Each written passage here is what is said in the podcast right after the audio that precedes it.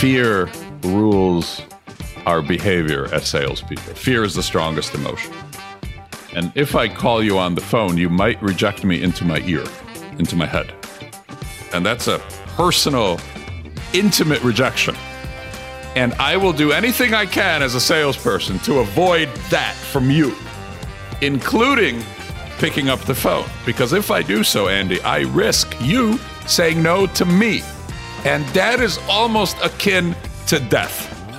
That's how terrible a fear it is.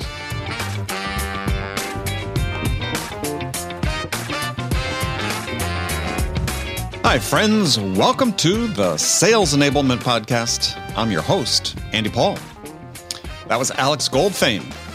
Alex is CEO of the Revenue Growth Consultancy and author of the new book titled Pick Up the Phone and Sell How Proactive Calls to Customers and Prospects Can Double Your Sales. And in our conversation today, Alex makes the argument that the entire sales profession has moved away from what so many used to excel at in the past, which is making proactive phone calls to customers and to prospects. Now, in this case, the proactive call is phone calls defined by Alex as calling customers and prospects when nothing is wrong. And we dig into whether sellers are moving away from the phone, or is it more about how the phone is being used today? So we dig into how sellers are using proactive calling to drive revenue growth by being present, by being interested, and by demonstrating that they care.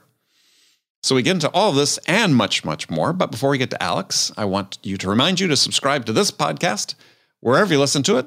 And if you subscribe, we'd certainly appreciate it. If you could also leave us a review, give us your feedback about how we're doing. So thank you. All right, let's jump into it. Alex, welcome to the show. Andy, thank you for having me. I sure appreciate it.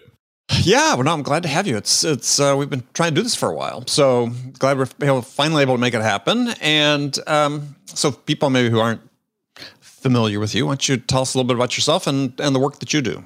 Sure. So I run a revenue growth consulting practice, and I work uh, with business to business companies who average 15 to 30 percent sales growth uh, by applying the things that uh, we're going to talk about today.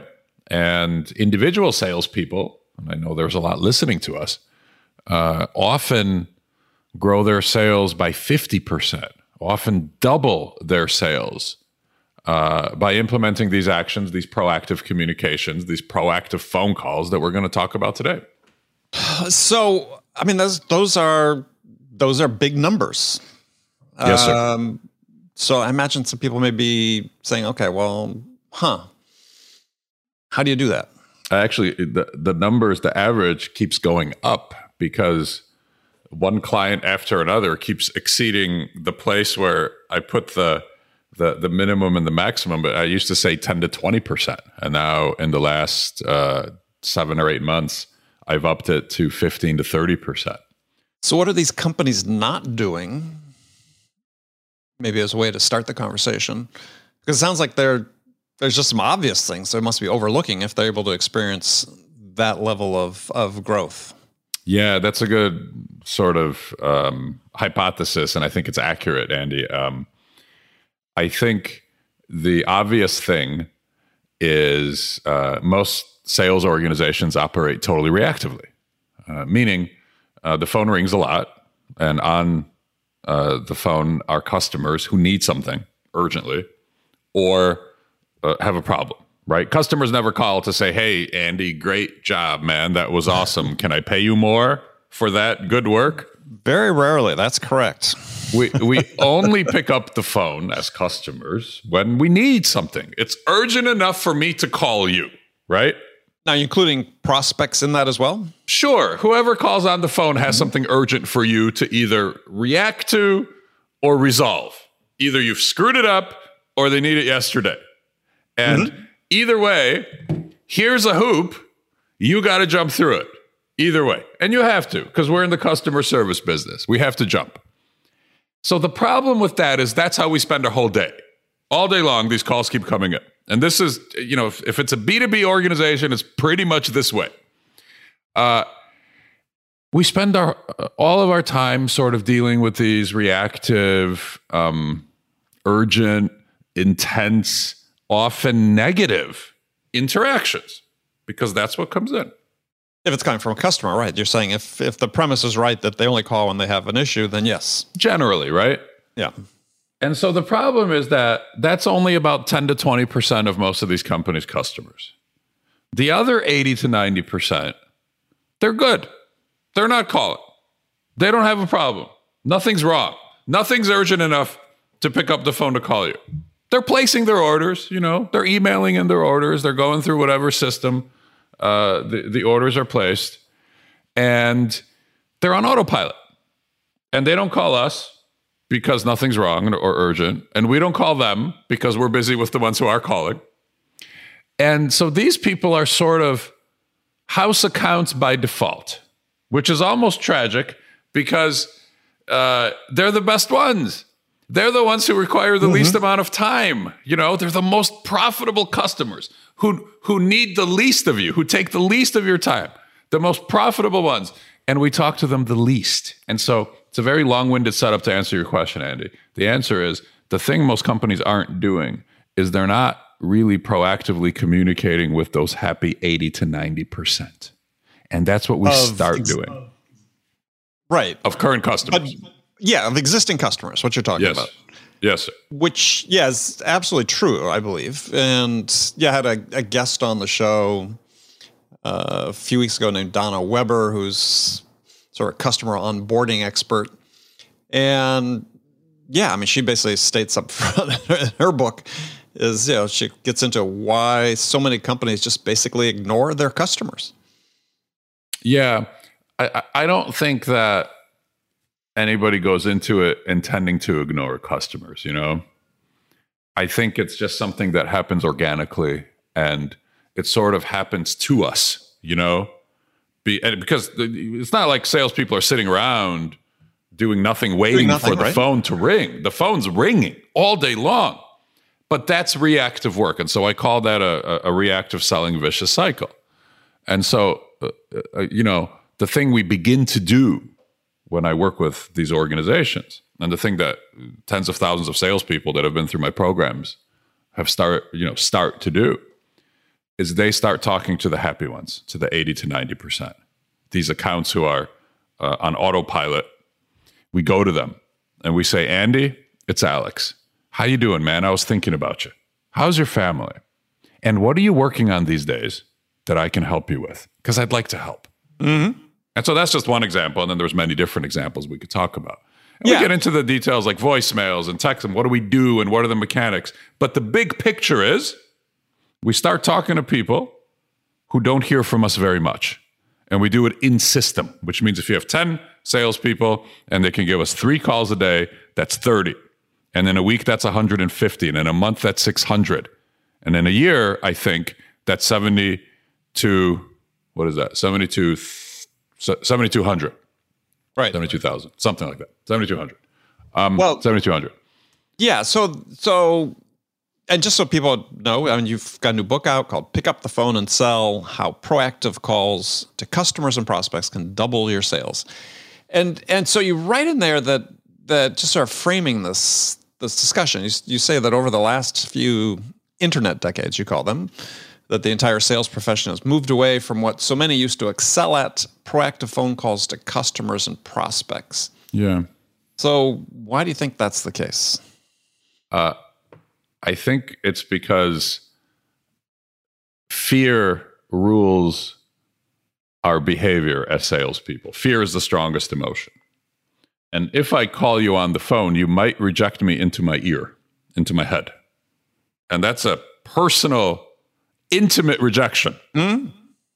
And I will do anything I can as a salesperson to avoid that from you, including picking up the phone. Because if I do so, Andy, I risk you saying no to me.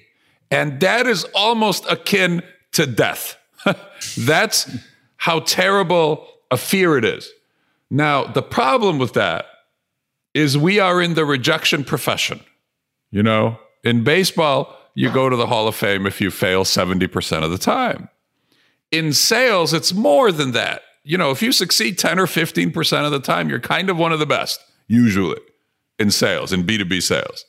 So We don't go to the phone because we are afraid of the no that we are very likely to receive if we go to the no. And the thing about that is every no actually we need to get the no's because if we don't get the no's we'll never get to the yeses we have to get the no's and if we avoid the no's then we don't ever get to the yeses and that's kind of how it goes well a question for you so yeah i mean i think there's certain industries where this is the case but if you look at um, i don't know you look at the saas world i mean you can make the argument there have never been as many sellers as there are today making proactive outbound phone calls because of the whole you know sales development model and so on. But yeah i think there's something that then speaks to sort of the quality of those calls which i think you you talked about in the book. So yeah i mean a lot of it has to do with how the phone's being used uh, there's a reviewer on on amazon from my book who wrote something i've never thought of before they said if the phone was invented after email, we would all think of it as a technological miracle and we would be flocking to it. That's interesting. You mean somebody can hear my voice instead of just read my my words mm-hmm, on the screen? Mm-hmm. You mean I can go you mean point. there's only one voicemail box and I can get into it? There's no spam folders on voicemail? That's amazing. But because email came after the phone, and when I send an email, what usually happens when we send an email in the sales process? What, what's the answer that we get back when we send an email in a sales effort? None. None. That's right. right. And so when I send an email on a sale, it's probable that I'm not going to get rejected. I'm going to get silence. You know, you get nothing, you get silence. And so if I get silence, Andy, I'm still alive right? I'm still alive. Yeah. You're probably not alive, but in your mind, in your mind, you're still alive, right? You know, we we convoluted to think I haven't been rejected yet. I'm no not news, dead yet. No news is good news. So, you know, yes, we have to use. You know, your question said there's probably it's it's probably about what happens on the phone. Yeah, probably. And you know, if we can, if you're a salesperson right now listening to this, and you can figure out how to make three proactive phone calls a day, which will take you five minutes in the mornings because you're going to leave a message probably. And then you're going to send a text to follow that up. And I laid this out in the book. But if you can do that, three calls a day is 780 in a year. If you can do that, you're going to kind of instantly be in the top 10% of all salespeople, like tomorrow. Well, take people through the math of that because you're making assumptions about how, how, how many people respond at one point to one of your outreaches. So so walk right. through that. Right. So we know we, we know the statistics, right? Um, and thanks for for lobbing that up for me. Um, so we know that, and this is over millions of phone calls, sales call, proactive calls, like we're talking about here, logged because in, in, my projects, uh, we we log them all into a system, and then we can go back and look at the statistics of it. Mm-hmm. And so over millions of calls logged, you know, over 15 years or so of implementing these projects for clients. We know that if you leave a voicemail with the kind of scripts, and we could talk about them here, but with the kind of scripts that are in the book, you know, or that we can demonstrate here later. Well, we'll talk about it, yeah. And then you send a text to follow that up. When? Right away. Immediately. Okay. Immediately. I leave a voicemail. Let's just go through it. I leave, and then we'll come back to the numbers. Uh, Andy, it's Alex. I was just thinking about you because I have a client similar to you, and they're doing some really interesting things and growing a lot, growing quickly. And I think some of the same things would work well for you. It made me think of it. So here's my number. I'd like to tell you about it because I think you could do it too. Uh, and then, of course, I want to catch up. And then I hang up the phone. And that's like a 18 or 19 second voice. And, and again, so people understand the presumption is through throughout your book is that no one's going to answer. This is going to be a voicemail.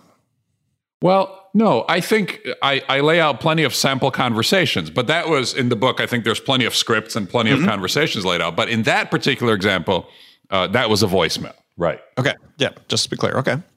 Because, you know, we could probably safely assume that, you know, three out of four or four out of five phone calls will go to voicemail, even if yeah. you know the person, even if you and I are buddies and we know each other. The odds of you picking up the phone are pretty low at the moment that I call. Probably at the same odds as my kids picking up the phone when I call them. Yes. and then I'm going to leave that message and uh, you know keep the phone in my hand and go to the text. And I'm going to say, Andy, per my VM, per my voicemail, how's your Tuesday at two or Wednesday at eight to connect? And that's it. And I send it.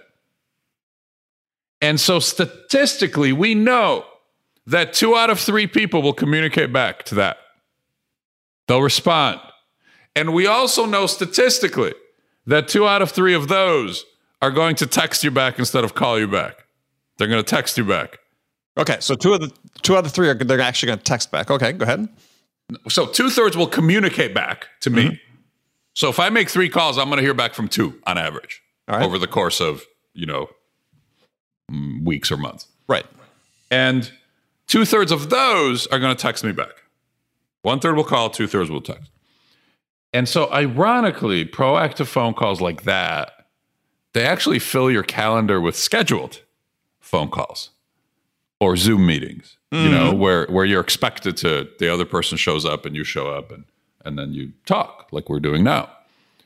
So, so that's what we do. And, you know, three calls, you said take them through the math. Three calls a day is 780 in a year. Um, things slow down, and I, and I run my whole business on three calls a day, by the way. Mm-hmm. Um, my, my, entire practice. I run a solo consulting practice in the book too. Uh, it's a $3 million business. I run it on three calls a day mm-hmm. um, in the morning, first right. thing, because then I feel like I've worked out. I feel happy, you know, I feel strong. Um, and it, it's literally, it's five minutes. That's the average amount of time it takes me to do this. Now, when things got slow during COVID, I upped it to five phone calls a day. So instead of five minutes, I you know went all the way to eight or so minutes in my day, and I made my calls. And five calls a day is thirteen hundred in a year. And you know, I only need one project a month. So so figure if I on the three calls a day, that's seven hundred eighty. Mm-hmm. Um, five hundred twenty or so is two thirds of that. That's how mm-hmm. many communications I get. What what do I need? That's way more than I need but I feel bad making any less than three, so I make them. well, so so let me ask you a question because this again is a lot of people listening to this are in the SaaS world. You know, we have platoons of SDRs that are cranking out you know 50 dials a day. What's what's the advice for them? I mean, is it, gosh, yeah, that the sellers, the AEs, should be doing their own prospecting on top of what the SDRs are doing. If this, if the AEs are just making their three calls a day, they're going to harvest enough pipeline opportunity to ensure they've got more than enough to hit their number. So, my process and and the book pick up the phone and sell assumes uh, that we're th- that the three calls I'm talking about or the five uh, are to people who you know as opposed to cold calls. Okay. Now, when right. you say 50 a day, I'm going to assume that most of those are to strangers. Is that a correct assumption? Oh, yeah. Okay. So I think, and this is an interesting sort of thing that happens. So when I say, you know, make proactive phone calls, salespeople say to me, I don't like cold calling. And then I say back to them, I'm not saying cold calling. Hmm. I'm saying call people who you know.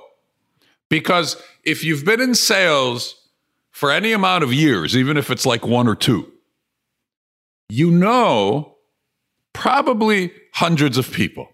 At least, and let me tell you how this breaks down, how, how you sure. know, how, how, we can know hundreds of people. Uh, obviously, the warmest people there are people who you, you know, you've talked to, people you, you have a relationship right. with, right? Right. Yes. Buddies. Um, then one step back, is uh, people who you haven't talked to yet, uh, but they know your name and you know their name somehow.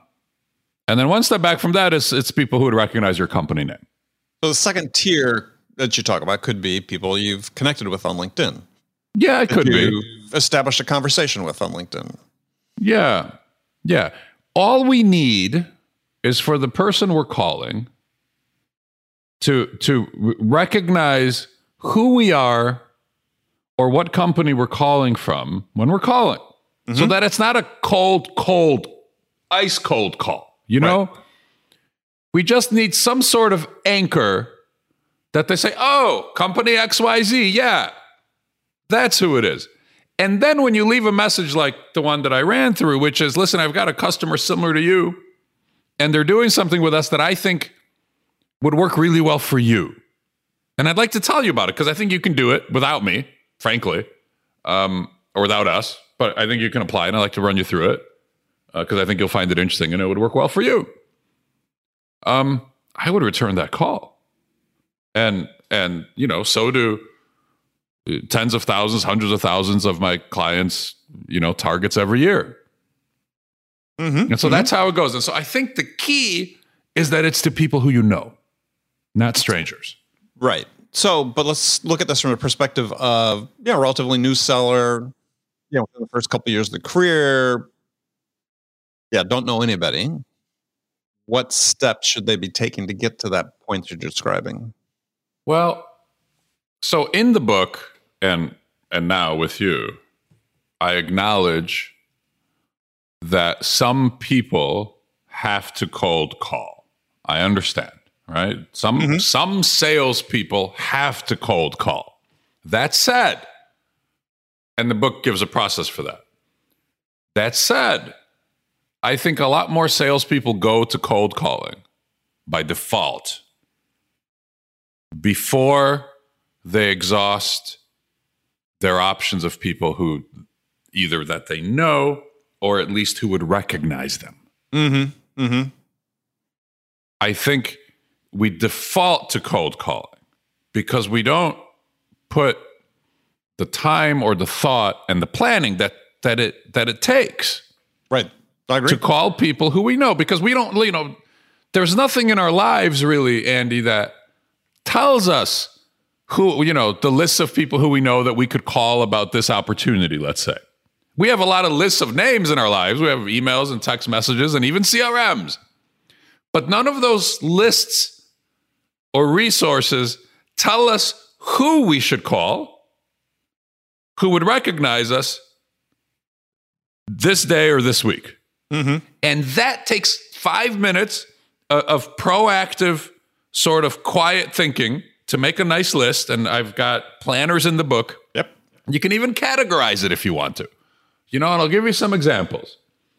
Customers who nobody here has talked to in six months or more.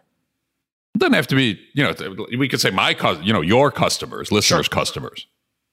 Or it can just be sort of house accounts that nobody's talked to in six months or more.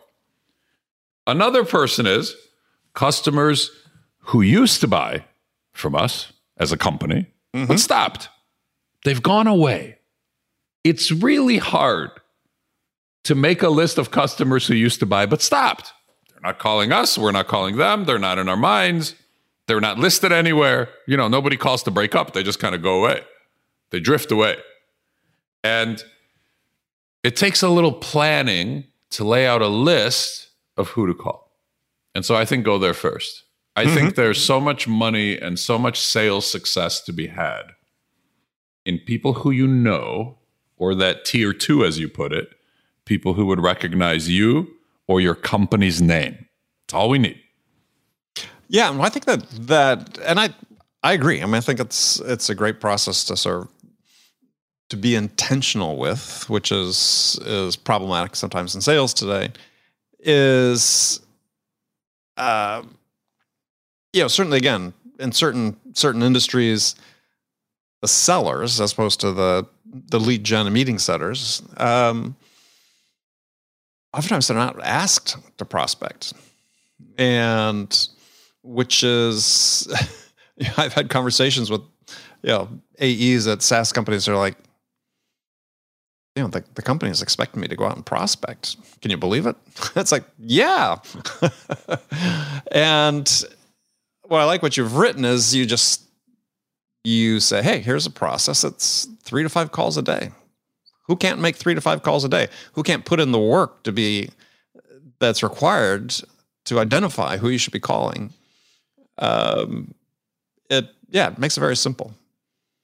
The other day I was speaking in San Diego on a stage. I've I've now probably done I think I've probably reached like double digits in in live speeches in a room, and it, like in the last four months, three three four months, I'd say I'm probably up to a dozen or so talks. And I just got back from Vegas, and I did one just uh, yesterday. I was speaking at a convention, and some t- so this talk in San Diego a couple weeks ago we were talking about making phone calls and it was a great room and it was you know energetic and enthusiastic mm-hmm. and and I'm standing there on the stage and I'm like and I sort of had this like moment where I was observing myself and the audience sort of as like this weird sort of moment. Out of body experience, yeah. sort of. And I said and it's never happened before and I said I got to just stop my talk and I said I can't even believe as I stand here that I run a business and you all pay to come here and listen to me speak about using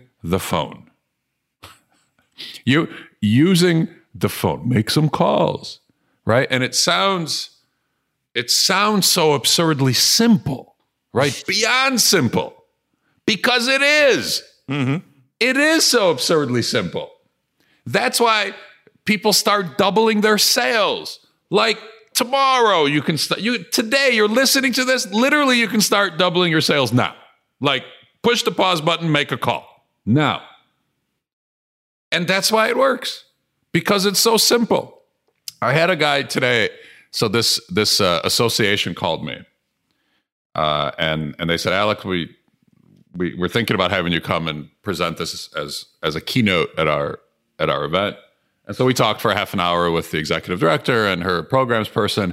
And then they said, we're going to run it by our chairman of the convention. They have a chairman who runs the convention. I guess they change every time.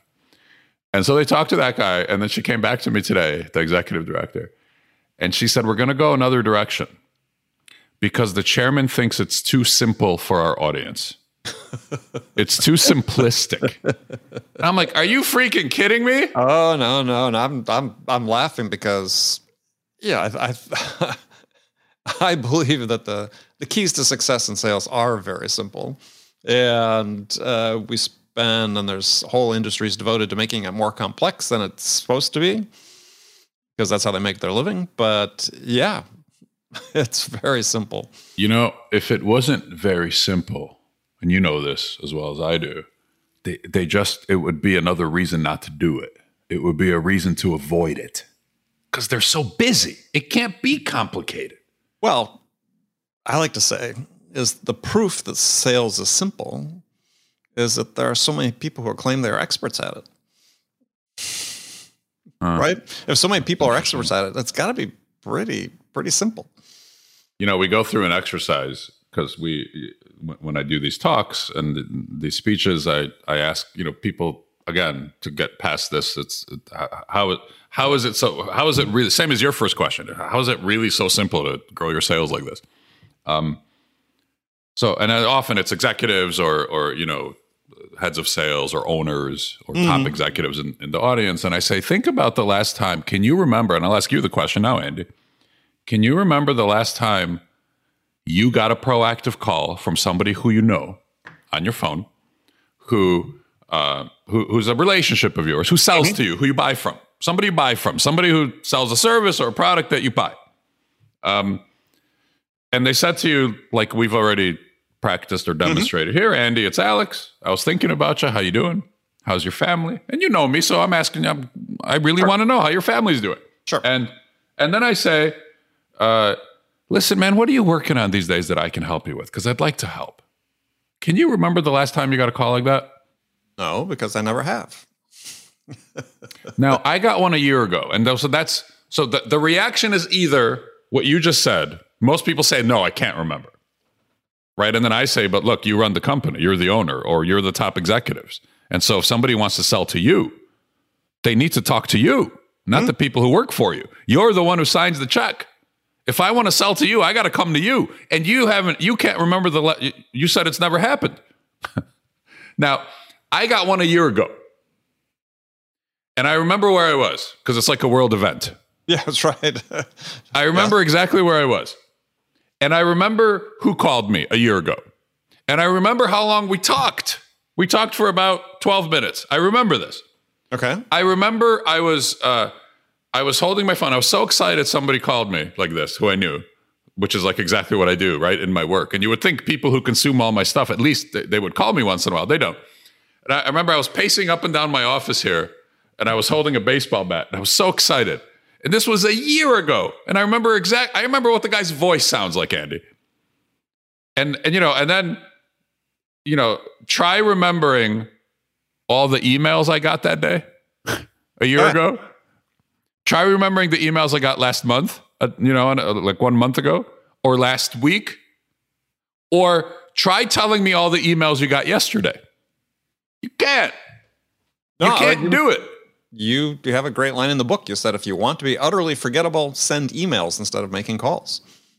And so, and then the flip side of that is if you want to be totally singular, if you want to be the only person in your prospect's life who picked up the who showed up and was present and was interested and cared and gave a damn that's how you'll be perceived pick up the phone and call them but if you want to be instantly forgotten and not even a thought in your prospect's head send the email yeah so let's in the the few minutes we have left is let's let's talk about because i think people that are making calls on prospects would be interested in your take on sort of okay, great script for people that you know that we've run through. So your script for people you don't know, or I guess maybe have some recognition of you, your tier two and tier 3 mm-hmm.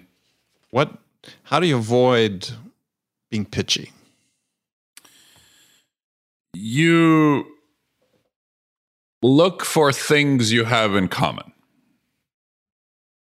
and you talk about those things. And I'll give you an example. Mm-hmm. For the last year and a half to two years, we've all been living through the same crisis. Yes. And I can talk to a stranger who I've never met before. We can talk about that for an hour, I think. You know, we, oh, yeah. we could talk. If you can't find common ground based on what's happened the last year and a half, yes, two years, you're not human. Yes, go ahead. How have you gotten through? Has everybody been healthy? Has anybody caught it? What about school for the kids? Exactly. Have you traveled anywhere? Right. Have you been going into the office? How was it going from the office to home? Well, what about going back to the office? What's that like? Um, I mean, you know, vacation and travel and hobbies and we literally for an hour we could talk about this because there's so many layers to this and it's such a shared experience exactly. and it's permanent you exactly. know it's a permanent shared experience i was at this convention yesterday and these people are so excited i was just observing they're so excited to be together you know and there's yeah. this this energy that didn't used to exist in uh, previously and you know what i think andy i think that's permanent i don't think that's going to go away the excitement think, of getting back together i think that we're so we, we've experienced isolation now as a as a population, you know, mm-hmm. as a as a race right. of, of humans. And th- there's this gratitude and this intensity of appreciation for being together. And similarly, I think that that experience that we shared uh, over the last year and a half to two years is also one that's permanently seared into our minds. And I think we can talk about elements of that forever going forward. So you look for things you have in common and you talk about them. Now, it doesn't have to be COVID, it could be somebody you both know, but you got to do that work to figure it out. It could be a supplier who you share, or a customer you both might know, or somebody who's given you a referral. And mm-hmm. only if it has to be and you have nothing else left, you can go to LinkedIn and you can say, I notice we have these people in common, but I don't even like that because that's what everybody tries to do. Right. And rarely works, but yeah. I think you could be better than that. I don't think it's hard to be better than that. No, I, to your point is is you'll find other things if you put in the work, but at at a minimum, there's this life changing, world changing event we've all lived through.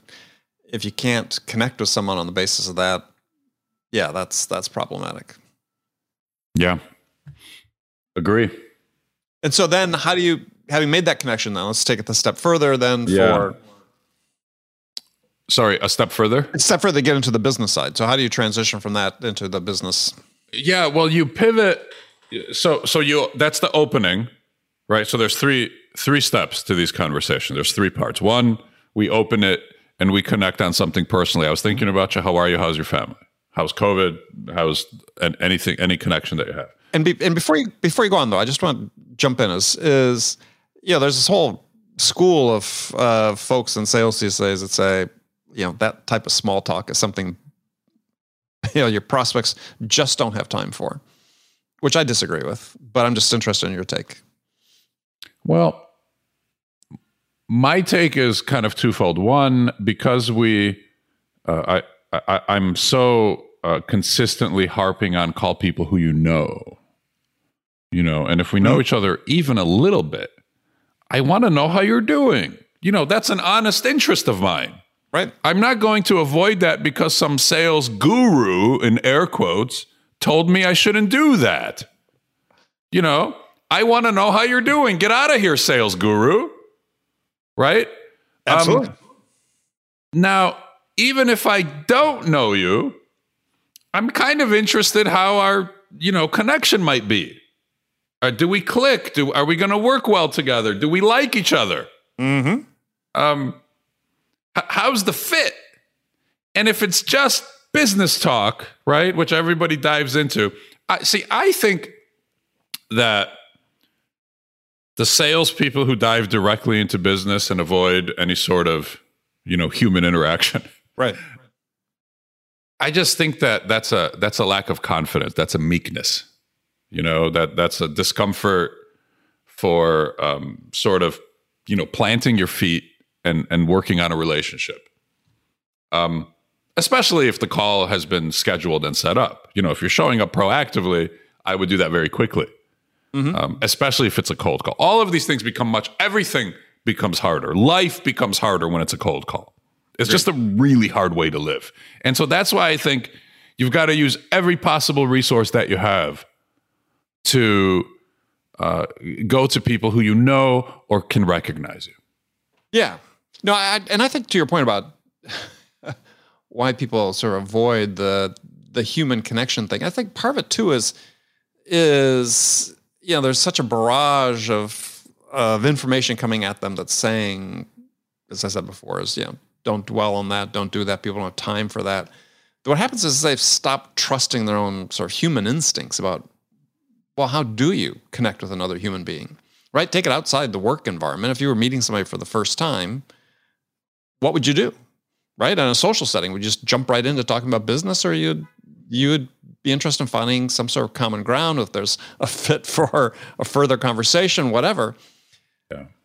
Yeah, you touched on something uh, a few minutes ago, and it made me think of this line because I think you were you were kind of going here. Uh, it's not for, for us salespeople. This is not a difficult crowd to stand out in.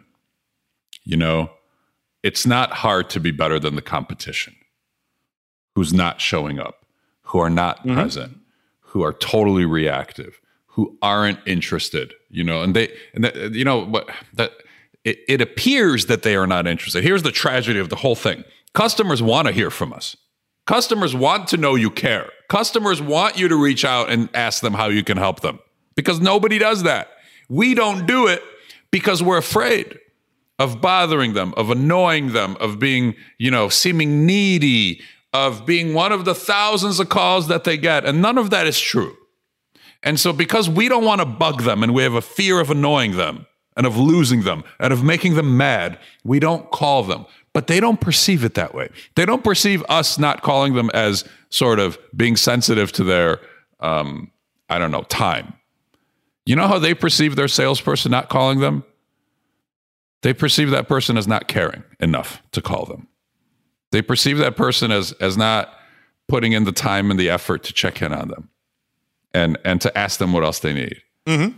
Um, and so you know we're trying to be careful and they're perceiving it as we don't care.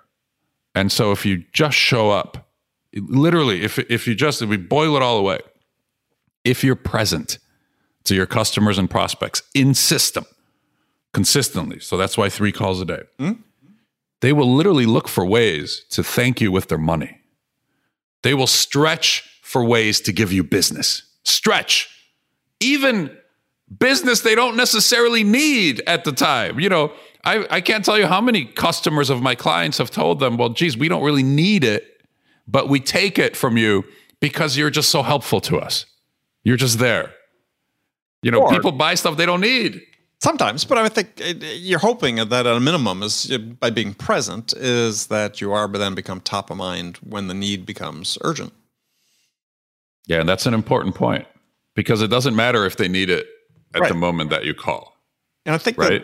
that, that yeah, is, is when the approach on the call is always about today, as opposed to and what you can what can the buyer do for me today, Yeah. as opposed to how can I help you.